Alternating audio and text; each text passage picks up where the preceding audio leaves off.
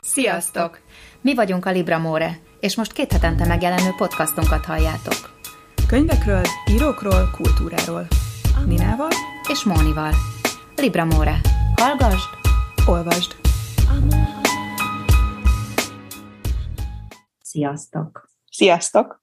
Ez a 97. adásunk, és nem is tudom, hogy hogy kerülgettük eddig ezt a témát ilyen sikeresen az írókról és az írásról szóló regényekről fogunk egy kicsit beszélgetni, és ahogy én végignéztem azt az óriási listát, amivel készültem, két könyvvel jöttem. Nina, te sokkal többel jöttél, nálam mind a kettőre igaz, hogy van valami gebasz az írás körül. Vagy nem megy, vagy nem a saját írása, vagy valami ilyesmi nálad, igaz ez? Igen, igen, többségében igaz, de ugye nagyon sok másról is szólnak ezek a könyvek, úgy általában az a jó, hogy az írás az általában csak egy ilyen közvetítő téma, de nagyon sok minden kapcsolódik még mellé, és nagyon sok minden átfordítható. Az élet más területére is átfordítható az, amivel mondjuk küzdködnek a író főszereplői ezeknek a regényeknek, de azt hiszem, hogy nincs annál szórakoztatóbb, mint amikor szemtanúja vagy egy ilyen iszonyatosan ilyen bőrleszkbe, vagy bohózatba illő szenvedésnek, mint ami ugye a Michael Sabonnak a Fene gyerekek című csodálatos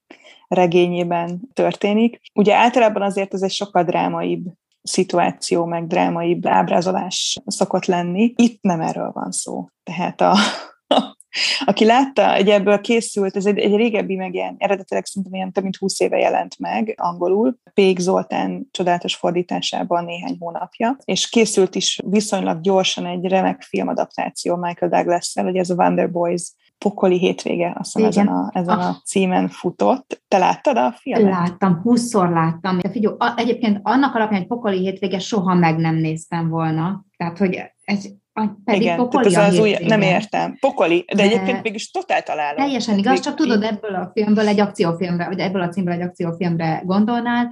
A Wonder Boys az már jóval jobb, de az meg ilyen művészfilmnek gondolnád. Az egyik legzseniálisabb film, amit valaha láttam, és ezt is akartam kérdezni tőled, hogy én még nem kezdtem a regényt, de te igen, hogy veri még a filmet is a könyv? Tehát, hogy tényleg... Szerintem igen, igen. Wow. Nagyon sok minden kimarad a filmből, ami a könyvben benne van, de egyébként egy, egy nagyon-nagyon jó adaptációról van szó. Tehát uh-huh. aki mhm. szerette a filmet, az csak minimum ugyanezt, vagy még ennél többet fog kapni a könyvtől. És szerintem különösen ajánlott férfiaknak, meg fiúknak ez a, tehát apukáknak, barátnak. Nekem az az érzésem, hogy amikor tavaly ugye a Woody ellen ajánlottuk, én legalábbis ajánlottam több ismerősnek is, hogy mit vegyen apukájának, vagy a férjének, a párjának karácsonyra, ez ugyanaz a kategória. Tehát szerintem az a fajta humor, ezek a szituációk abszolút passzolnak mondjuk azoknak a, az olvasóknak is, akik mondjuk nem annyira az ilyen nagyon erős szépirodalmi szövegeket szeretnék. És hát tényleg tehát fantasztikus egyszerűen a, a fordítást, ez a hintőpor hang. Ugye Toby Maguire Maguire játszik a filmben, a Grady Tripp professzor tanítványa. Tényleg zseniális. Az, tehát minden szituáció zseniális, minden karakter az. Eleve nagyon szeretem az ilyen kampuszregényeket, amik ugye egy egyetemi, milyen mikrokörnyezetben, ilyen egyetemvárosban játszódnak, és, és ugye itt ezt megkapjuk, de hát mellé még ugye ott van ez a, az a zseniális hétvége, amit a, amikor a feleségének a családját meglátogatja, akik egy ilyen zsidó-koreai vegyes család, de igazából többen vannak koreai. Ez egyébként szerintem nincsen benne a Nincs filmben. Benne. Ugye egyszer vagy kétszer láttam, na pontosan ez az a, egyébként nagyon furcsa, hogy kihagyták a filmadaptációból, de valószínűleg nem tudták volna belesűríteni, mm. tehát még egy sorozatban például biztos, hogy benne lenne, de egy filmben már nagyon tömény, meg nagyon messzire visz, tehát az egyszerűen fenomenális tényleg. És igen, tehát annyi minden történik ebben a könyvben, és közben olyan szeretettel beszél Sabon, gondolom, hogy azért a saját írói elakadásairól mm. is, frusztrációról is, nyilván az inspirációkról, a gyerekkorából, vagy a fiatal korából, akkor olvasott történetekről, illetve minden olyan írói alakról, akik, akik ugye hatottak rá is az írásban iszonyatosan pergő az egész, tehát tényleg így egy, egy ilyen a, trip az nyilván nem véletlen, ez egy beszélő, beszélő névnek érzem a, a, a könyvben, tehát az egész hétvége ez egy ilyen véget nem érő trip, tehát nem, nem is tudom, mi nincsen. Minden van benne, ami, ami egy ilyen pokoli hétvégéhez kell, és, és mellé tényleg ez a, ez a zseniálisan humoros stílus, az, az, az tényleg egy, egy, egy remek, remek választás, aki szeretne amerikai ilyen alkotói válsággal küzdő írókról és tanítványairól olvasni. És akkor folytassuk egy hasonlóan derűs hangulatú könyvvel, meg íróval. Inkább, inkább keserűbbnek mondanám. Emlékszel ki az az író, akit én nagyon szeretek, és azt szoktam mondani, hogy a 2010-es évek legnagyobb magyar regényet írta? Ki is az? Hát csak nem Cserna Szabó. Te ezt hogy találtad ki? Erre most nagyobb tébe mertem volna fogadni. Igen. Kár, nem ez volt így a legyen is milliómosban. 40 milliós kérdés. Úristen, tehát én Könnyű már lenne. majdnem, majdnem szégyeltem behozni a szívet helyén. Épül már a Halálcsillag című könyvet, szerintem ezt a regénycímet mondtam ki életemben legtöbbször, de rájöttem, hogy ebből az aspektusból még nem említettem. A legvisszataszítóbb főhős nevet szerintem ő találta ki, emlékbundásnak hívják a főszereplőt. Ezt az egyet nem értem egyébként. Tehát ez, ez nekem nagyon, majd nem letettem a könyvet, amikor ezt elolvastam. Író, író a fiú, és a Király utcában és annak környékén pengeti nagyon-nagyon zülött életét, iszik, nem tartja a határidőket, stb. stb. Tehát ő egy írói válságban van, immár két éve, és a regény azzal a nyitó jelenettel indul, hogy hetek óta nem mozdul ki a lakásból, enged magának egy telikád vizet egy csomó habbal, belefekszik a műanyag kacsájával, kitölti magának a bodri vörösbort, és készül arra, hogy most már be kell menni Morhoz, a főszerkesztőhöz, vagy a szerkesztőhöz, aki már háromszor utalt neki előleget arra a könyvre, amit még, amiből egy szót sem ért le. És... De ez gyakorlatilag a Michael Douglasnak a, a magyar, magyar változata. Abszolút, egyébként igen, tehát, hogy vannak a lak- lakossági, lakossági Grady Trip. Lakosság, igen, nem kodeinnel, hanem bodrival, tehát Ugye, hogyha... Ez gazdaságos. Úristen. Egyébként a bodri azért tényleg nem rossz, tehát hogy azt nem mondhatjuk, hogy a, hogy a legalja. Főleg úgy, hogy nem a saját pénzéből csinálja azt, hanem az előlegekből és egy nagyon, tényleg van a könyvnek egy nagyon-nagyon cuki stílusa, nagyon fél emlékbondás attól a találkozástól, amit Morral, a szerkesztővel, amin át kell mennie, de nagyon édesen indul. Elolvasom ezt a fél oldalt, csak hogy halljátok a hangulatot, hogy nem véletlenül mondom, hogy ez a könyv zseniális. Mor hetente telefonált, menjek be hozzá a kiadóba, beszélnünk kell. Könyörgött, biztatott, apai jóságos hangon, és invitált szívélyesen. Később már ordított, fenyegetőzött, őrjöngött. Próbáltam húzni az időt, hazudoztam vidéki felolvasó estekről, elhúzódó vállóperről, szerelmi bánatról, költözködésről, tengerparti nyaralásról. Nagyanyám halálát például háromszor hoztam fel mentségül. Most végre ott álltam az ajtaj előtt. Bátortalanul kopogtattam. Gyere! Beléptem, vagyis inkább lassan becsúsztam a résnyire nyitott ajtón, ahogy a mesztelen csiga csúszan át komotosan két kerítés között. Szégyenkezve sütöttem le szemem. Bundás, micsoda meglepetés, mondta Mor barátságosan, és elvette az uborkás üveget. Tudtam, hogy rajong a kovászos uborkáért. Hangjában nem volt semmi gúnyos vagy ironikus felhang, őszintén örült nekem. Nem ordított, nem ráncolta a homlokát. Kezet szorítottunk, megveregette vállamat, helyjel kínált. Kiszólt Gizikének, hogy azonnal hozzon albán konyakot és kávét. A kiadó olykor kiadott egy-egy albán szerzőt. Az albán szerzők mindig hoztak ajándékba konyakot. Az albán konyakot senki nem szerette. Így az albán konyakot mindig azok a hazai szerzők kapták, akik a legtöbbel tartoztak a kiadónak. Nincs akkora vödre senkinek, amire beleférne az összes albán konyak, amit én mornál megittam.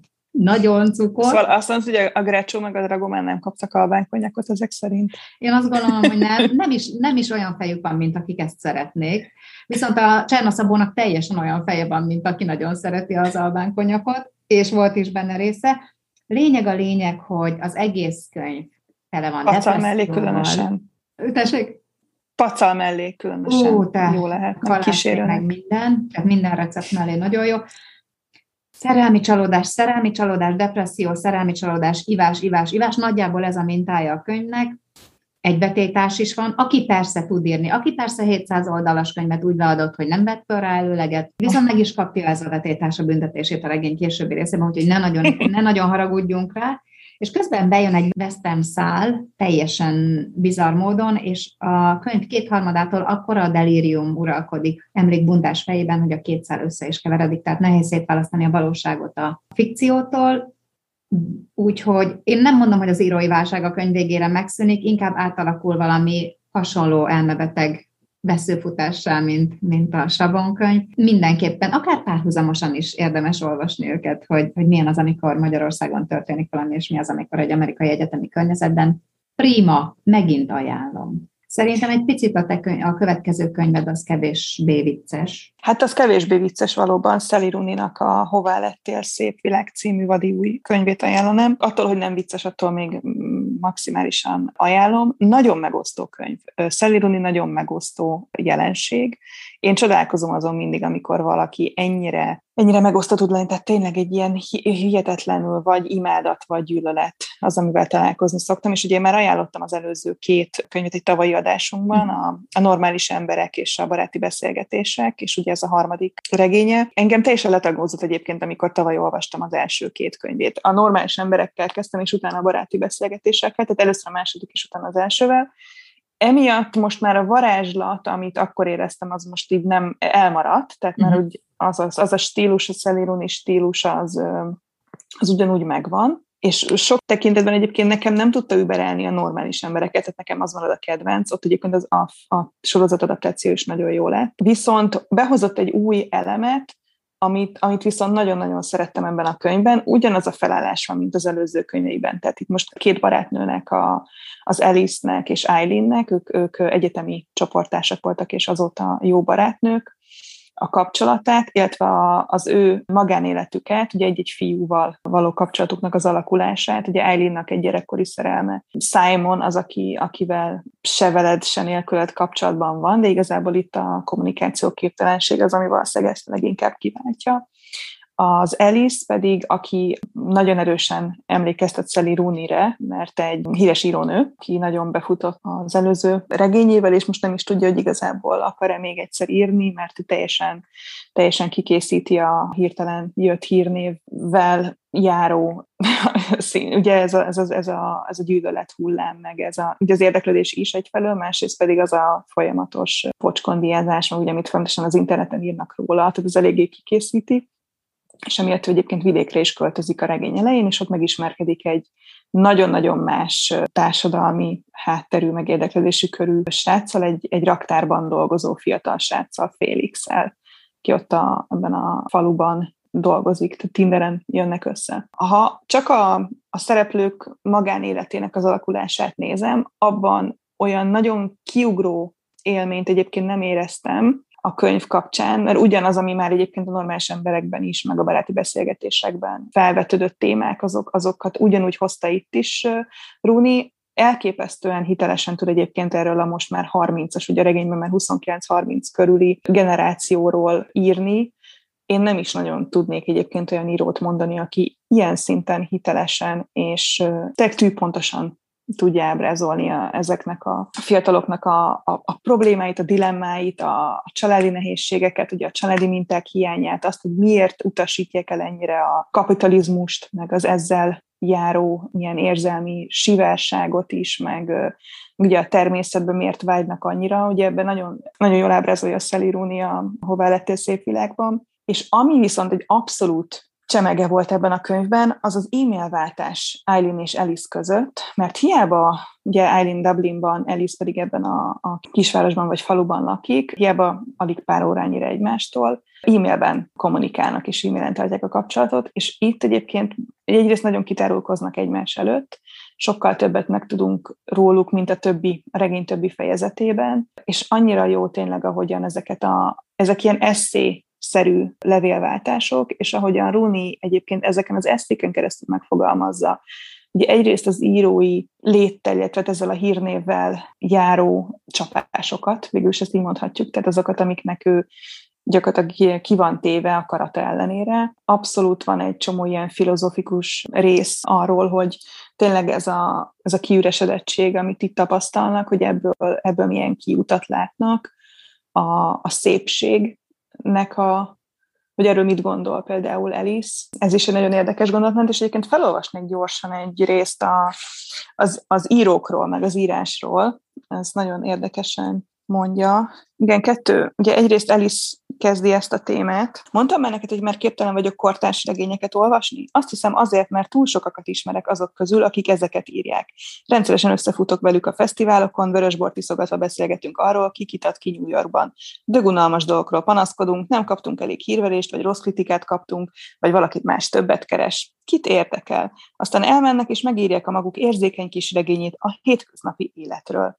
Igazság szerint semmit sem tudnak a hétköznapi életről. A legtöbben évtizedek óta ki sem pillantottak az igazi világra. Ezek az emberek 1983 óta ülnek az eléjük terített fehérlen asztalterítő előtt, és panaszkodnak a rossz kritikákra. Egyszerűen nem érdekel, mit gondolnak a hétköznapi emberekről. Úgy látom, hamis a kiinduló pontjuk, amikor erről beszélnek. Miért nem arról az életről írnak, amelyet valóban élnek? Azokról a dolgokról, amelyek tényleg foglalkoztatják őket. Miért tesznek úgy, mintha a halál és a gyász és a fasizmus érdekelni őket, amikor valójában az érdekli őket, közöl a kritikát a legújabb könyvükről a New York Times, hm. ja, és melles, mellesleg sokan ugyanolyan normális családból jönnek, mint én. Nem mindenki vagyonos szülők gyereke közülük. A lényeg inkább az, hogy kiléptek az átlagos életből, talán nem az első könyvük megjelenése után, talán csak a harmadik vagy a negyedik után, de minden esetre jó régen, és most, amikor visszatekintenek és felidéznék, az olyan messze van tőlük, hogy már csak hunyorogva látják. Ha a regényírók őszintén írnának a saját életükről, senki sem olvasna regényeket. Teljes joggal akkor talán végre szembe kellene néznünk azzal, mennyire elhibázott, mennyire mélységesen és filozófiai szinten elhibázott az irodalmi termelés jelenlegi rendszere. Eltávolítja az írókat a normális élettől, becsukja mögöttük az ajtót, újra és újra azt hangoztatja nekik, milyen különlegesek, és mennyire fontos a vélemény. Aztán az írók hazatérnek a berlini hétvégéről, ahol lezajlott négy interjú, három fotózás, két teltházasest, három hosszú, komótos vacsora, melyen mindenki a rossz kritikákra panaszkodott, aztán kinyitják a jó öreg megbukott, hogy megírjanak egy csodálatos megfigyelésekkel teli kis regényt a hétköznapi életről, ugye idézőjelben van a hétköznapi életről. Ez nem egy könnyed megjegyzés tőlem, legszívesebben hánynék. Tehát, nagyon erős, tehát tele van ilyen, ilyen kinyilatkoztatásokkal egyébként a, ezek, a, ezek a levélváltások, vagy e-mail pontosabban, e-mail, e-mail váltások. De igen, tehát eléggé letaglózó. Azt mondd már el, hogy miért támadják Szevirónit? Miért mondtad, hogy nagyon megosztó? Nagyon, nagyon. De, de én, csak én azt tudom mondani, hogy csak a szexről ír, hogy ezek egyszerűen nem életszerűek, ezek a karakterek, és hogy ez a stílus, ez nem mhm. írói, irodalmi stílus, tehát nincsen, oh. nincsenek ugye szép irodalmi kvalitásai a, a stílusának, de úgy általában egyébként azzal szerintem, hogy, hogy ugye nem, tehát a főhősei azok abszolút összetett karakterek, és mm-hmm. nem az van, hogy mondjuk valaki csak nagyon pozitív, vagy nagyon negatív, hanem nyilván, nyilván van, van jó meg rossz tulajdonságuk is. És valószínűleg ez az, amit így, így sokan nehezen fogadnak el. Tehát, hogy ami történik velük, abban nagyon sok a... Hát igen, az élet ilyen egyébként. Tehát Abszolút. Nem, nem, egy, nem, nem, nem kínál egyszerű megoldásokat egyszerűen szituációkra, meg problémákra, meg személyiségekre. Meg hát ugye most pont azt a világot éljük, ahol ez a korosztály már 40 alatt, meg már 40 körül is simán megéli a pszichés problémáit. Tehát ki, ki is teszi, Igen. Tehát, hogy, Igen. hogy most Igen. már azért nem esztetizáljuk át azt, ahogyan élünk, most már, most már nem azt mondom, hogy trendi, de egyébként trendi is, meg, meg, meg tényleg őszintébbek a regények, főleg amit fiatalabb kérnek, hogy nagyon érdekes lenne megnézni, hogy milyen korosztály kritizálja őt. Nem hát nyilván nem, nem az ő korosztálya, igen, tehát persze. Hogy igen, csak hát igen. valószínűleg a kánont még mindig az idősebbek diktálják, és valószínűleg ők a fizetőképes keveset. Ezt akartam tudni, nem tudtam elképzelni, mert tetszett a regény, nem, nem voltam annyira odaérte, de kimondottan tetszett, és kimondottan szívesen elolvasom a következőt is, és nem éreztem benne semmi olyasmit, amit talál a szürátamon. Kösz, ez, ez nagyon érdekes volt, el fogom olvasni. Na, és akkor viszont a te könyvedben ott sem klasszikus alkotói válságról beszélünk, ugye? Nem bizony. Te, azt gondolom, hogy nagyon kilóg a könyvem, viszont soha nem ajánlottam még, és rájöttem, hogy miért, mert nem jelent meg magyarul. De mindenkinek tudom ajánlani, aki, aki úgy olvasgat angolul, tehát semmi, nem kell hozzá egy Shakespeare szókincs. Egy nagyon... Még Shakespeare-ről is írt egyébként. Egy, hát sőt, sőt, hát minden bonyodalom Shakespeare-el kezdődik, Shakespeare-el végződik. Akit ajánlok Peter Ackroyd-tól, a The Lambs of London, ugye London bárányainak fordítanák, vagy hát nem biztos, mert ez baromság, mert a címben szereplő Lambs, az egy testvérpár. Charles Lamb, Charles Lamb. igen, uh-huh. igen. Pontosan, akik igaz élő karakterek voltak az 1800-as évek elején adták ki saját szavaikra leegyszerűsítve Shakespeare mesé, Shakespeare tehát Na, ez egyébként megjelent magyarul. Igen, az tehát a, az ő, az ő ö, Shakespeare mese, me, igen, mese változatuk, Shakespeare mese változata, az abszolút megjelent. Pontosan, magyarul. és nagyon híres, és nagyon-nagyon-nagyon híres. Most kicsit utána néztem ennek a testvérpárnak, az életben Charles és Mary nem ketten voltak, hanem hatan, és egy borzasztó, borzasztóan terhelt családi életük volt. Mindenki megbolondult, vagy élete egy szakaszában volt egy elmegyógyintézeti periódusa, inkább több is. Nagyon furcsa testvéri kapcsolatok voltak, nagyon sokan a hat, hat közül meghaltak, hát nagyon sokan, hát ugye a hatból azt hiszem há, hárman nagyon hamar meghaltak. Rengeteg olyan kapcsolat volt a családban, hogy egyik évekig ápolta a másikat, szóval nagyon-nagyon furi dolgok voltak. Ennek ellenére Charles és Mary, még amikor Mary elmegy intézetben volt, és onnan kikerült is, meghatározó irodalmi alapjai voltak Londonnak. Tehát nagyon furi volt akkor ez a, ez a, ez a dolog, hogy hogy kerülhettél, és hogy maradhattál az irodalmi központjában, úgyhogy közben ilyen sztorik zajlottak a családodban és körülötted. A reg, maradjunk viszont a regénynél, én ezt egy kimondottan cuki regénynek tartom, és mindenkinek nagyon ajánlom. A harmadik, van egy harmadik nagyon fontos karaktere, William Ireland. Charles és a Mary Lamb, ők egy tipikus londoni hát, középpolgári család, én azt mondanám, Charles a Cityben dolgozik, Mary sajnos fiatal korában kapott egy himlőfertőzést, és a bőre, az arcbőre el kicsit megcsúnyult, inkább én úgy veszem ki a regényből, hogy inkább a frusztrációi voltak erősebbek ezzel kapcsolatban, de el is könyvelték akkor, hogy ő nem fog elkelni édesapja demenciában szenved, édesanyja ugye is öregszik, úgyhogy úgymond megvan írva a család történetben, hogy ő lesz az, aki otthon őket ápolja.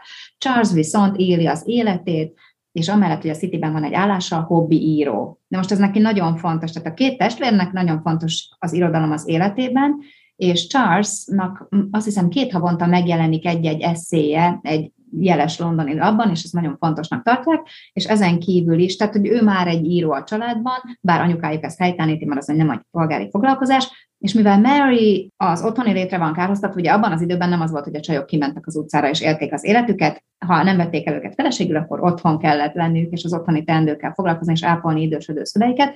Viszont Mary lelkileg rátapad Charlesra, és egy picit azért ki is használja, ugye neki Charles a világ. Tehát amit Charles hazahoz élményeket, ő azt éli át. Charlesnak kicsit lelkismert tudása is van, hogy, hogy Marynek nem jutott ilyen élet, úgyhogy, úgyhogy rengeteget beszélgetnek, együtt olvasnak, ugyanazokat a dolgokat olvassák. Tehát az olvasás tényleg nagyon fontos ebben a regényben. És ekkor lép a színre egy véletlen antikváriumi látogatás kapcsán William Ireland, aki az antikvárius fia.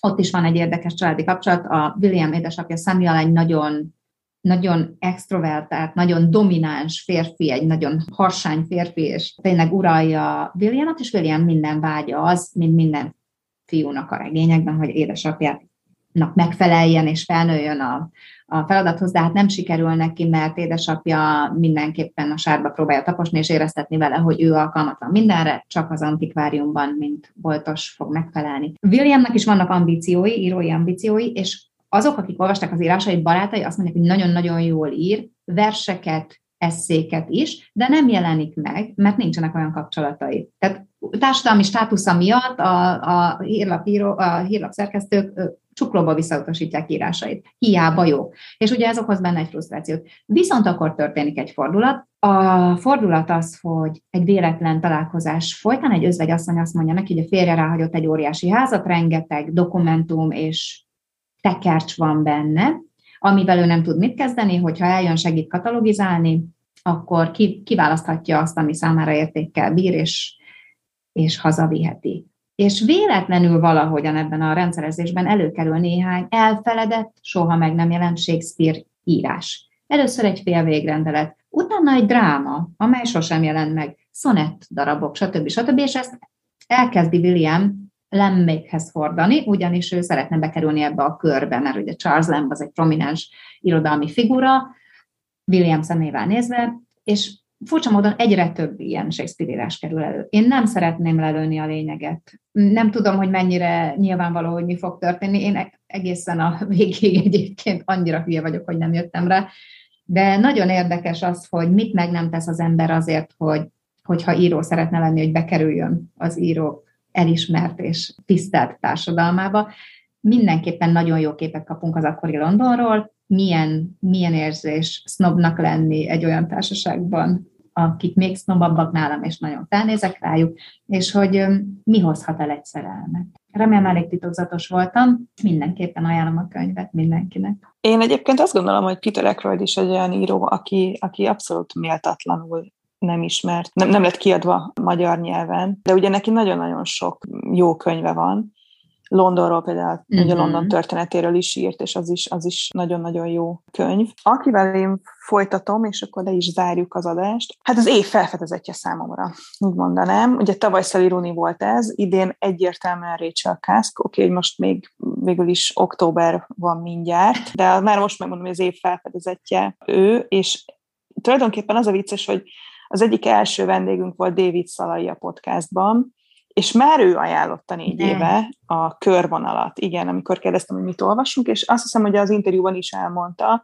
hogy Rachel Kask Outlines Trilogy az, az mennyire jó könyv, és hogy ő is nagyon-nagyon szereti, és nem tudom, miért vártam.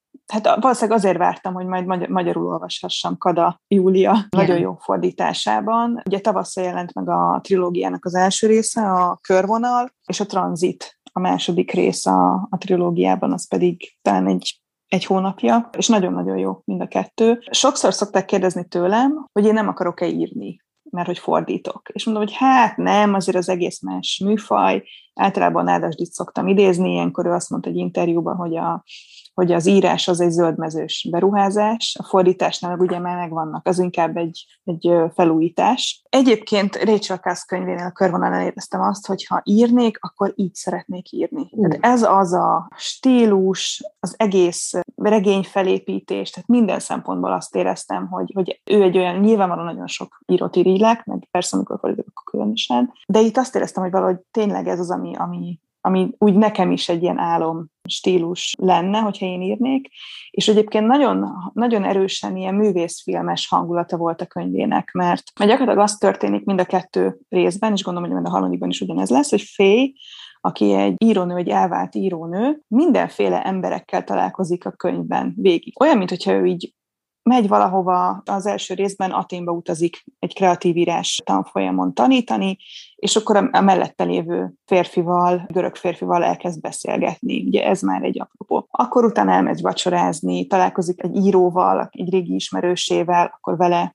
beszélget a diákjaival, a diákét hallgatja a tanfolyamon, ugye abban a, a lakásban, amit bérel Aténba, a, a következő bérlővel, aki egy, egy drámaírónő, és valahogy ezek a beszélgetések, ugye mindegyik, tehát a regény tulajdonképpen ezekből a beszélgetésekből áll, de ezek nem párbeszédes beszélgetések, hanem mind fének a, az elmondása szerint. Tehát ugye ő folyamatosan csak idézi azt, amiket hall különböző beszélgető partnereitől, kommentár nélkül. Persze a csalás az abban van, hogy olyan zseniálisan tömény életigazságokat mondanak ki ezek az emberek, ami azért persze nem túl valószerű, hogy, hogy te így a repülőn elkezdesz ilyen, tehát amit mondjuk egy terapeuta nem tudom hány alkalom után mondanak ki, meg még így sem mondanak ki, tehát ez egy egészen más szintű mélység, amivel itt találkozunk Rachel Kasknál, és ami nagyon jó, hogy a, a tranzitban is fent tudta ezt tartani. Tehát nem az történik, hogy ez igazából egy, egy kötetre volt nála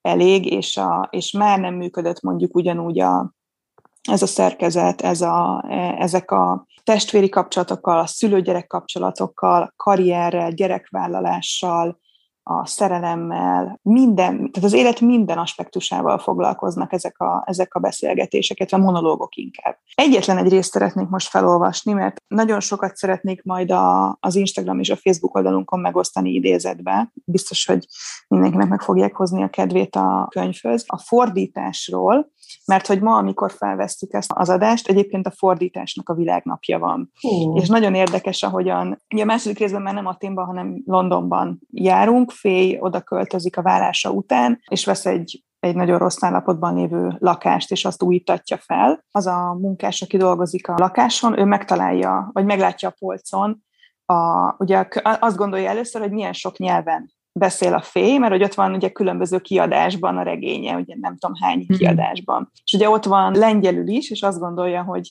hogy akkor biztos lengyelül is tud, hiszen ott van a polcon a, a lengyel kötet. És akkor ezt mondja itt erről a konkrétan a lengyel fordításról Féj. A fordító nagyjából velem egy idős Varsóban élő nő volt. Több e-mailt kaptam tőle, kérdéseket tett fel a szöveggel kapcsolatban, figyelemmel kísértem, hogyan alakítja ki a saját változatát az írásomból. A levelekben lassanként elmesélte az életét, egyedül élt a kisfiával, és néha, amikor a könyv egyes részeit vitattuk meg, úgy éreztem, az ő alkotása kezdi kiszorítani az enyémet, nem olyan értelemben, hogy meghamisítja, amit írtam, hanem mert az már rajta keresztül él, nem rajtam keresztül. A fordítás folyamatában írásom tulajdonjoga, akár jó ez, akár rossz, átszállt rá, mint egy házé, tettem hozzá. Tehát mm-hmm. olyan szép és olyan érdekes gondolatok vannak ebben, és egyébként rögtön utána ugye ezzel a lengyel munkással beszélget, és az is, amit egyébként Pável beszél, ugye a, vagy mesél el a, az építészetről, vagy a saját házát, hogyan építi Lengyelországban, és hogy a, ezen keresztül egyébként az apjával való konfliktusról is. Tehát tényleg minden oldalon olyan, ugye egyfelől ilyen nagyon nagyon traumatikus dolgok is, de ugyanakkor meg ilyen nagyon erős ilyen életigazságokat olvasunk, hogy tényleg csak, tehát már most azon gondolkodom, hogy elolvassam-e angolul a harmadik részt, valószínűleg nem fogom, hanem inkább tavasszal megvárom szintén Kada Júliának a fordításában, ugye akkor fog megjelenni Babérok címmel a, a záró kötete ennek a trilógiának, és hát szerencsére még nagyon sok jó könyve van Kászknak, úgyhogy nagyon várom, hogy ezek is megjelenjenek majd magyarul. Fantasztikus, ez nagyon, nagyon nagy kedvet csináltál hozzá, nagyon kedvem van. Fú, annyira szuper. Tök jó Tulajdonképpen az a legjobb, amikor írókról olvasunk, nem? Ezt kijelenthetjük, hogy vagy azokban a regényekben szinte ritkán, egyébként tényleg szinte ritkán okoznak csalódást azok a, azok a könyvek. Azt, azt tudom mondani, hogy valahogy ez egy, ez egy hálás téma az íróknak is, amikor a saját problémáikról, meg saját magukról írhatnak nem tudom, ebben még nem gondoltam vele. Lényegében mindegy, hogy miről szól egy könyv, nem, ez hülyeség, rengeteget leteszünk, de az biztos, hogy, hogy az önreflexió olyasmit hoz ki egy íróból, ami meg biztos, hogy oltatlanul beleteszi, vagy a saját problémáit, vagy olyan problémákat, amitől fél, úgyhogy biztos kap egy ilyen rafinált csavart még minden ilyen könyv. Nagyon jó téma volt, ezt te találtad, és nagyon örülök neki, nagyon köszi. Akkor viszont Köszönöm mi írni nem tudunk, folytassuk az olvasással, és mindenkit erre biztatunk. Olvashatok ti is jó sok könyvet, és igen, ezeket különösen, amiket most ajánlottunk, mert nem fogtok rosszul járni velük. Sziasztok! Sziasztok!